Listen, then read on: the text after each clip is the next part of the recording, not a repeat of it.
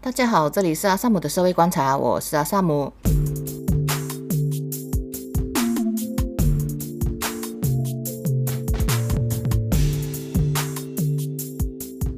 今天是已经来到了这个 EP 二十四号，今天也是要讨论这个被 AI 取代、被 ChatGPT 取代之类的课题啊。本周其实是诶有在工作上，就是有帮我老板找一些资料啦，就是关于本地的电费之类的状况什么之类的。然后我在一边找的时候，就一边想说，这个东西如果是用 ChatGPT 做，说不定以后就可以吼，这样以后我的工作可能就会被这个 ChatGPT 取代这样子。可是我自己这样想的时候，其实我是没有讲说很害怕会失业。我想说啊，快点被取代，快点被取代。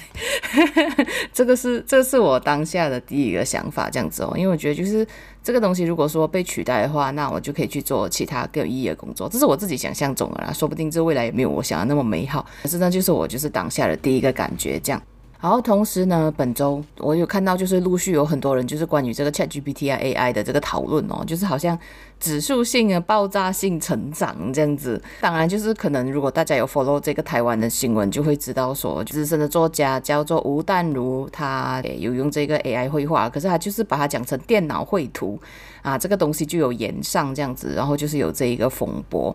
然后就是这方面的这个讨论就更加热烈了，这样。然后呃，其实我自己是有听，就是台湾的那个比较 ranking 比较前面的 podcaster 叫做台湾通勤第一品牌，其实他们有在讨论说，就是 AI 取代人类工作这个课题啦。我先简短跟大家讲一下，就是他们在节目里面讲了什么哈，有兴趣的大家可以自己去听啊。他们觉得说，就是有分成乐观派，就是觉得说，哎呀，把那些呃人类其实比较不太想做的工作取代掉了以后，那人类就可以做比较有意义的工作啊，比较好的工作啊什么之类的。跟我在帮老板找资料的时候，就希望赶快被取代，这这个心情是一样的，这属于乐观派啊。然后还有悲观派，就是觉得说大家会大幅失业什么之类的。我后来就发现说，哎，其实呃，大幅失业这个东西好像不是一个想象哈，因为我在找资料的时候就发现说，就是这个英国央行的这个 Andy Holding 啊，好像是叫做，他就有警告说，它会带来如同第一次工业革命一样的大幅度失业什么这样子的啦。这个就是属于比较悲观派的咯。台湾通讯第一品牌是在节目里面讲说，就是其实虽然这个工作形态是一直在变，可是其实就是没有出现那种失业率大幅增加的那个状况啦。这部分可能是有他的那个生活体验的局限，因为可能台湾通勤第一品牌的主持人是三十几岁，没有活过那个工业革命，所谓就是英国央行的那一位指出来的讲说，就是大失业的那个状况。还有就是地域性啊，就是可能比如说全球化啦，全球化其实是在这一个先进国家这些是有让他们失业，可是我们身为就是承接这一个全球化好处的。可能 maybe 东南亚或者是台湾、东亚，呃，我们的经济是成长的，所以就是可能我们是没有 feel 到那个，就是我们不是那一个受到这个所谓失业潮冲击的那个对象，这样子哦。就另外一个台通的主持人张嘉伦，他就讲说，呃，那些被取代的工作，如果是你，你要做吗？然后我觉得这东西是非常有打到我的点啊，就其实对哦，是我的话，我是不想要做的，这个是比较接近我立场，所谓的那个乐观派。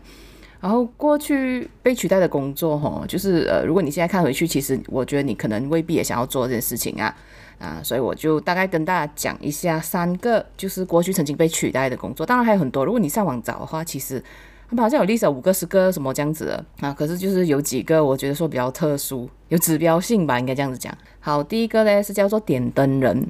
就是现在大家就是觉得说街灯是亮着的，是很理所当然的事情嘛。然后街灯坏了就要去联系这个市议会还是什么啊，就会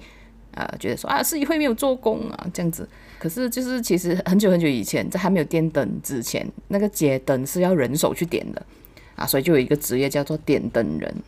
点灯人这个东西是巴黎在一六六七年左右啊，他们就开始设置这个路灯，然后那时候没有电灯，所以他们是用煤气灯。啊，所以呢，就是在天黑之前就会有这个点灯人呢，一个一个去把这个灯点亮这样子哦。然后这个职业是在这一个电灯出现了以后就消失了这样子啊。然后在我知道点灯人这个职业之后呢，其实以前我在念书的时候，讲我在侨大的时候吧，就是大学先修班这样子的概念的时候。那时候老师就有讲说，就是你们要努力能够做到那个行业的前三十八线，就算你的行业是很冷门的哈，如果你是前三十八线呢，你也不用害怕失业。这样就后来直到大学之类的，我就一直很坚信这句话，就觉得说，诶，只要我在这个诶不同的领域够优秀啊啊，我还是可以选跟其他人不同的路啦，就有一个底气这样子。可是后来我听到点灯人这职业的时候，我就会有一点回去想一下我老师讲的那番话，就觉得说还有又不是完全正确。因为如果你是一个点灯人，就算你是一个前三十八线优秀的点灯人啊，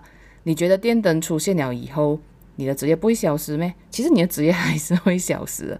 听说现在有一些地方啊，他们还是有保留这个点灯人的这个东西，可是它就是一个复古情怀，或者是观光，或者是什么在地文化保存这样子的那个地位啊，就已经不是那种，就是因为一个生活上需要，大众有这个需要，所以这个职业得以留存这样子。就好像我们的那个在马六甲，不是还有那种三轮车吗？你讲真正有人用三轮车来通勤，应该是比较少吧？可是很多就是观光客，就是大概已经变成一个这样子的概念这样。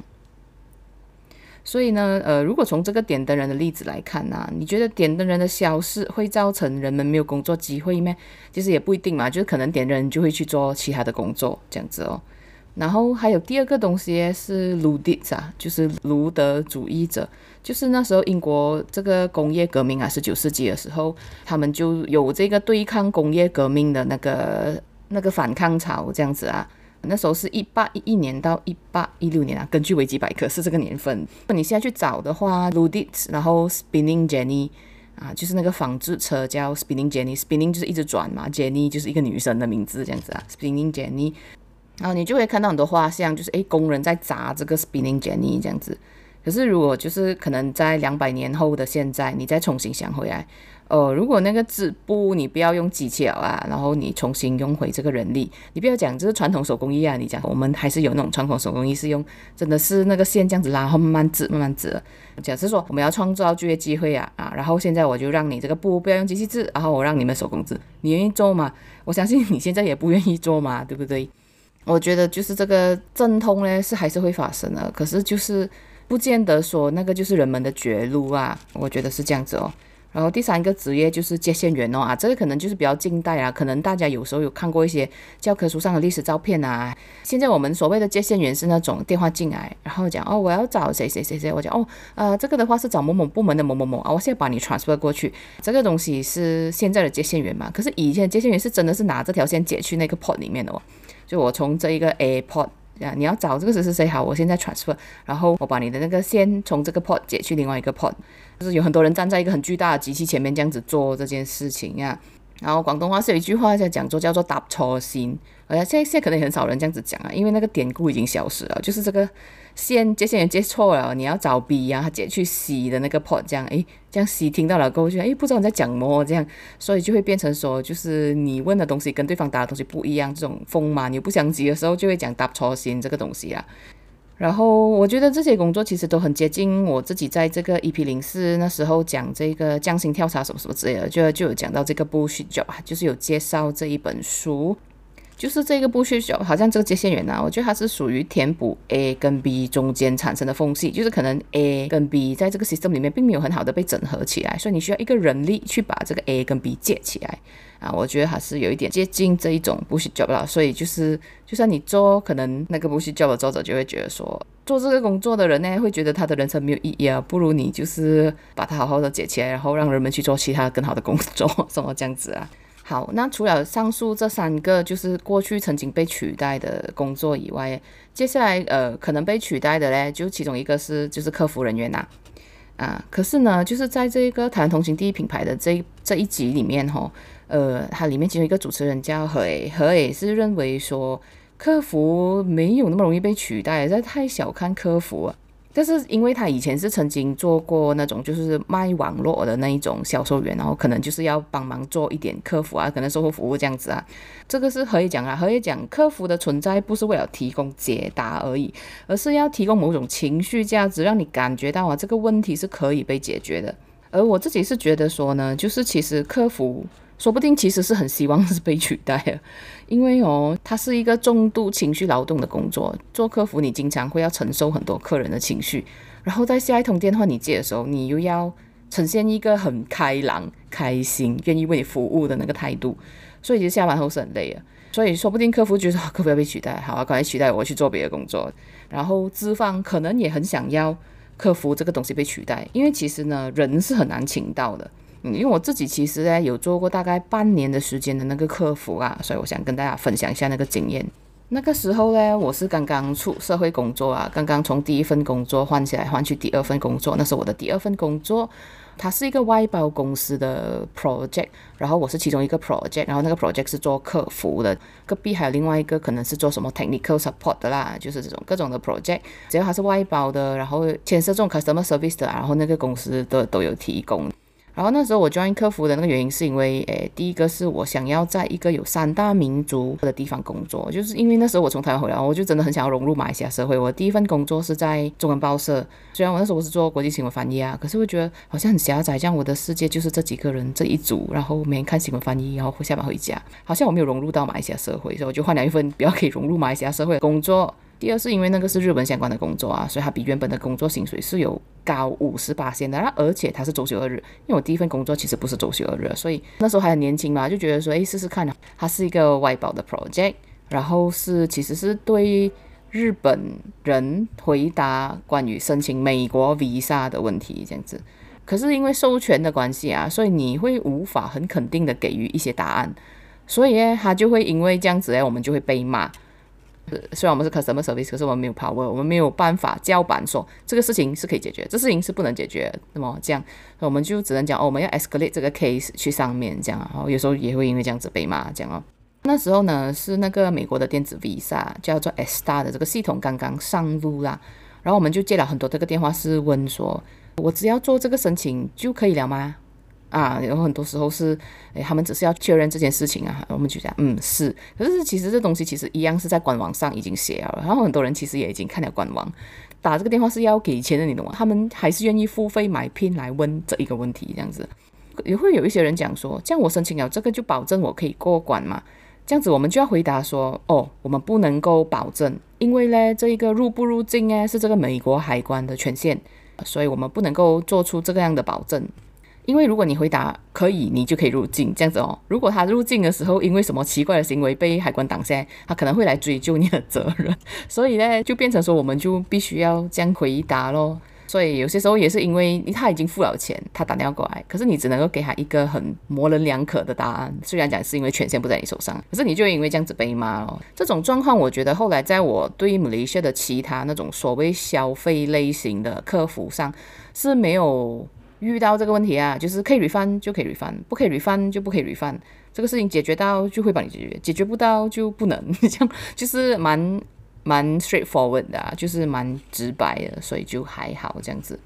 然后那时候也是会有人呢，就是会打电话来跟你讲说，哦，我不会填这个 ESTA 的表格，你盖我一格一格填。对于这样子的要求，我们其实都要是拒绝的啦。可是有些时候他们就会软磨硬泡，这样我没有朋友，你可不可以帮我填这样。有一次，我一个同事就那天他就心软来讲，他就不懂讲拒绝，因为我们也没有很明确，只是说所有这样子的东西你都要拒绝这样，然后他就帮忙填哦，然后那是一个马来同事啊，然后他就很耐心这样 guide 他一格一格填，可是你知道吗？我们其实那时候是有一个 KPI 的，就是你的 call 的那个平均解决时间必须要在一分多少秒之内把你的 call 解决。如果他一格一格这样子盖下填呢，然后他又打字非常非常慢呢，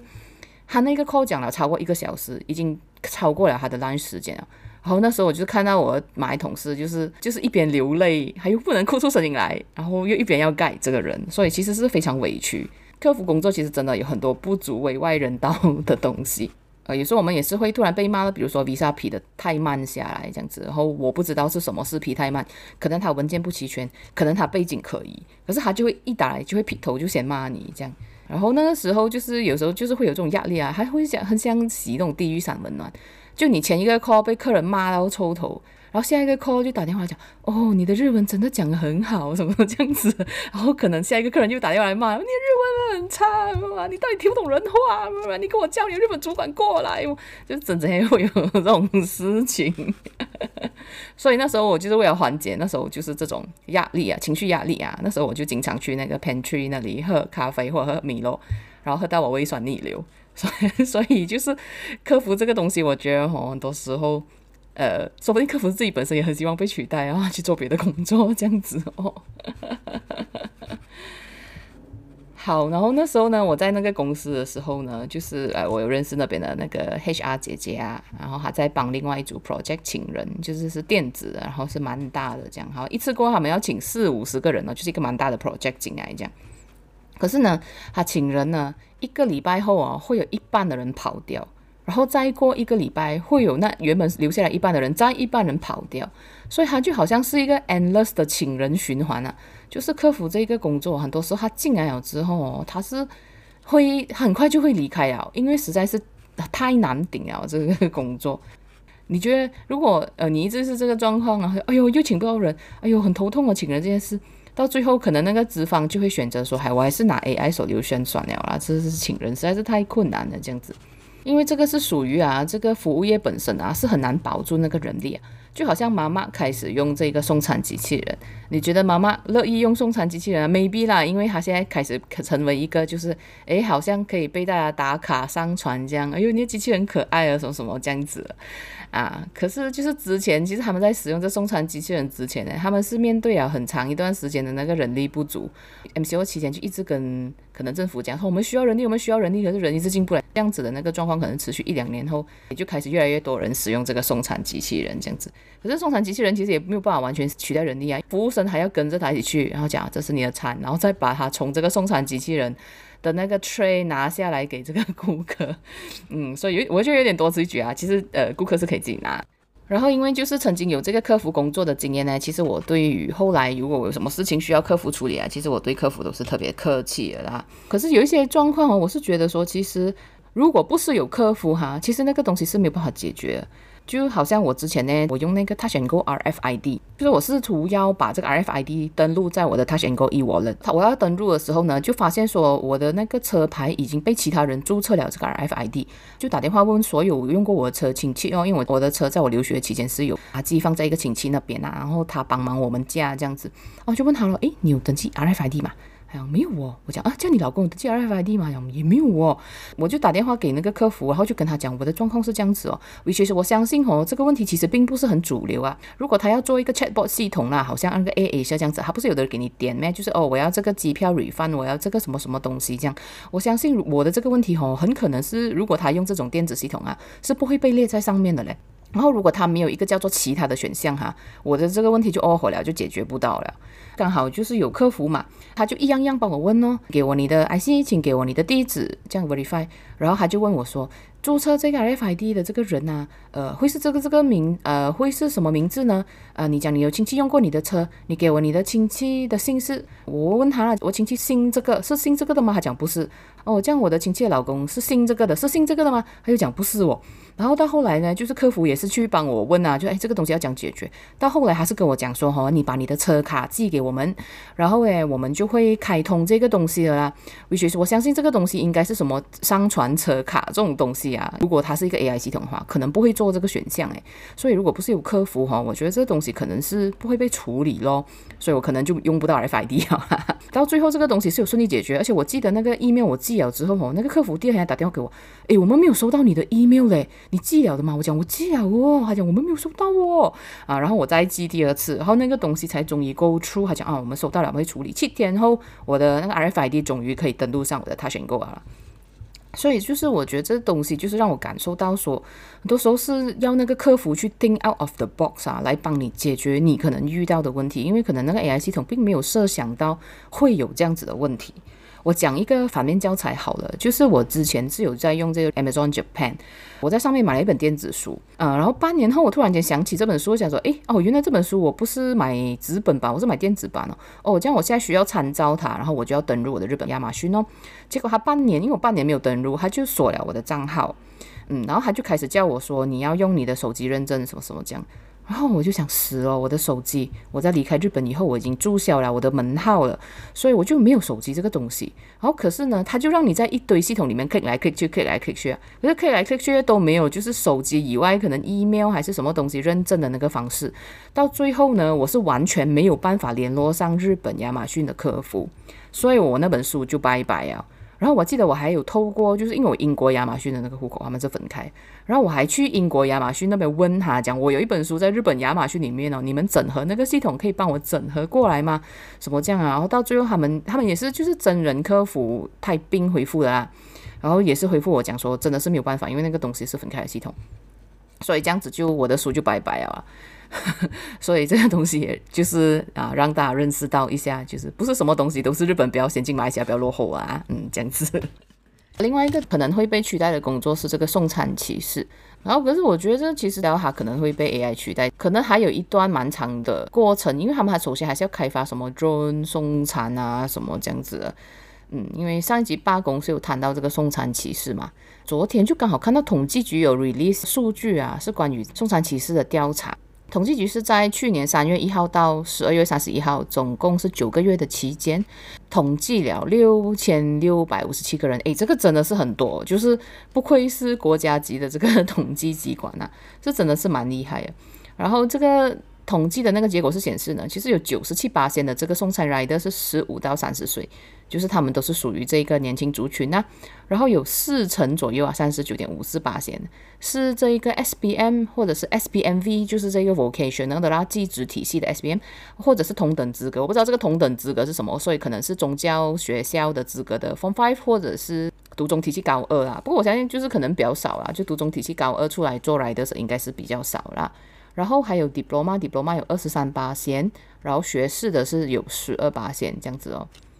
然后大部分啊，就是七十四八仙啊，就是差不多四分之三啊的这个送餐骑士来讲嘞，这一个送餐的工作啊，都是他们的主要收入。然后有七十八仙是主要职业啊，所以我不知道他们的那个四。七十四八仙跟四八仙之间的那个四八仙啊，就是所谓的他的主要职业不是送餐，可是他主要的收入来源是来自送餐是什么状况？是做那种艺人嘛？因为我知道在日本的话呢，就是是有那一种，呃，就是他们有一个梦想是他们要主办要出道，可是因为主办出道这个东西他们还赚不到钱，所以他们就暂时在便利商店打工啊，那个就是来源呐、主要主要收入来源呐、不知道是不是这样子的情况嘞？啊，这样子哦。嗯，然后还有就是在他们加入骑士后啊，他们的收入都是增加的啦。所以呃，这个他新闻报道里面没有讲，然后我在统计局的那个上面找不到那个相关的详细的详细的数据报告这样子啊。嗯，所以我在猜想有没有可能是。因为这个东西是疫情后诶才就是崛起的工作嘛，那可能他们是诶从失业变成工作，有工作，所以就变成这个收入增加，或者是可能他们本来是做餐饮业或者是店员，可能他们赚的比做骑士的时候少。可是这样讲的话，其实他们赚的也并没有讲很多。我知道就是呃包装上有时候会出现那种通常其实晒他们就是诶我做多少多个小时，哇，我一个礼拜赚五千，就还蛮高的那个金额。可是统计局的这个数据哦，就显示其实这个所谓媒体报道上跟大家看到那 case 啊，是真的是非常少数，因为他们最多数呢的人赚的是一千五到两千四百九十九，就两千五啦，有二十七巴仙，然后呢两千五到三千一的人只有十一巴仙呢，然后还有二十三八线是赚一千五以下的，然后可是他们的工作时间就是很长的哦。一每周工作四十九到八十四小时的有三十巴仙，就是讲如果他们工作七天的话，他们每天工作七到十二个小时，三十个小时到四十八个小时的是二十六巴仙啊，这就是你七天的工作的话，你就是每天工作四到七小时这样子哦。嗯，然后呃，现在他们因为送餐这个东西是就是你在马路上跑，其实也是蛮危险的嘛，经常会遇到交通意外什么之类的啦。那有七十二八仙呢是有投保这个手术咯，可是只有二十二八仙是有存放这个 EBF 啦。然后大部分的人啊，六十三八仙的人是没有储蓄的。所以尽管就是可能在媒体上会讲说，诶，我好像可以赚很多什么这样子啊，可是其实很多人都是做很长时间，赚比较少，然后没有什么储蓄。在他们的这样子的这个生活状况下，每次就是当他们公司可能讲说哦，我要调整你的费率啊，又要降低啊，还是怎样啊，他们就会罢工哦啊，这个东西就是感觉也很正常啊，也不意外。而且他们其实是有这个 social ties，因为你如果你常常经过 AEON 外面或者是什么商店街外面，你就看到他们会聚集在一起，有时候他们会聊天啊什么这样子，或者他们有一个比较 designated 的位置给他们停放，然后他们会聚集在那边，然后在那边等他的单来。其实呃，他们要组织什么的也比较简单，因为基本上。或者是副频道是不会在每一个你们拒绝的地方安装线，也在看你们有没有在那边偷偷谋划罢工。所以就其实他们要成功集结的话，是比其他职业容易啊。比方说，如果你是在工厂，后面就会啊看住你们在做什么这样啊，所以就其 实比起这样子的状况，其实他们是比较容易集结这样子。可是，如果以 repertoire 来讲呢，就是个抗争的手法来讲，感觉资方好像没有很怕他们罢工。第一，他们是不会全部一起罢工啦，这个其实呃，医疗工作者也是一样的啦。然后他们虽然之前已经罢工过两次左右，可是就是压低他们的费率这件事情啊，还是会时不时就发生，时不时就发生这样子哦。然后我觉得他是因为哦，就是资方会觉得说，对他们来讲，呃，如果你要平行移动去其他的工作啦。他的自由度会比你做 riders 低，然后薪水也会比你做 riders 低，因为因为 riders 这个东西是，如果你知道你下个礼拜要用比较多钱，比如说 Raya 好的，啊，你就可以通过你这一个礼拜努力一点送单，然后你就会拿多一点钱，这样，就是其他的工作可能就是千五就是千五啊，也不是讲说哦，我下个礼拜急用钱哦，呃，我把它做到这个礼拜有多赚两百块，这基本上是做不到的，所以很多时候就虽然他们还是会罢工什么，可是。资方感觉不太担心他们离开这个行业这样子啊，除非你讲说，呃，好像经济已经复苏了，那些以前过去经济还没有复苏之前没有工作的人找到工作那一种离职，可是我相信那离职潮现在是已经过去了啦，所以现在做来的人应该是他们会应该会继续做来的时候，除非除非他们是那一种就是可能找不到工作之前暂时做着的那一种大学毕业生这样子啊。所以我觉得其实是不管怎样，就是其实照顾来的是需要啊，是很重要的啦。因为其实我觉得不管这个社会怎样变，这个 AI 了，呃，AI 怎样取代人类，然后换成什么新形态的工作啊，其实这种基层的这一个劳动其实都还是会存在啊。今天看到那个李开复，然后他又写了一篇是关于这个呃 AI 取代人类工作什么之类，他他有列出一些可能不会被取代的工作，包括说就是这种。招呼员啊，还有就是酒店房屋管理，就是如果那个酒店走到很 premium 的话，到最后他是不会用机器，他还是会继续用人力去管理或招待啊。就好像有一些地方，他可能会给你什么无人商店啊什么之类的，可是如果你去一个比较高级的地方，他就肯定会有人会 serve 你。所以就是这一种地方的那个基层劳动，他可能还是会留下来这样子啊。就是过去可能就是以前是点灯人。然后，就算这个工作没有了，可是他过去没有送餐骑士啊。现在这些人，他可能他们就会去做送餐骑士。可能未来就是 AI，可能如果啦，真的是有一天走到大量取代送餐骑士的话，可能他们可以去做酒店客房。所以就是就是他们还是会有一些地方去。然后这个世界上仍然会有这个基层劳动的这个工作这样啊。然后如果他们是比较那种所谓的功能主义的人，他们就会觉得说，哦，照顾他们呢是能够防止动乱，能够让这个社会稳定。然后，如果是从比较道德的角度出发的人呢，他们就会觉得说，如果就是这些比较基层劳动的人能够过得好，这个社会才是真正的过得好，这样子啊。这样我自己是觉得说，就是应该要让所有的阶层的人都过得好，才是我心目中的理想社会啊。因为这样子的话，人们才比较有那种选择工作的自由啊。就是如果你让这一个工作的那个劳动条件烂到底呀、啊。这样你就少一份工作可以选呀。假设说，如果我讲说啊，我现在的工作被这个 ChatGPT 取代了啦，诶，可是如果我去做送餐骑士，仍然有不错的这个收入的话，那可能我就可以选择去做送餐骑士啊。如果我喜欢的话啦，可是因为我是不会骑摩托，所以就比较没有办法。可能开 Grab 还可以啦。所以我是觉得说，我我是 based on 这个选择。当然，我是觉得这个社会的这个基层劳动过得好，我们才能做过得好。我我是想比较相信这种所谓的合作型的社会。另外就是希望就是喜欢这个工的人，还是有多一个可以比较 OK 的这个收入的这个途径可以选呐。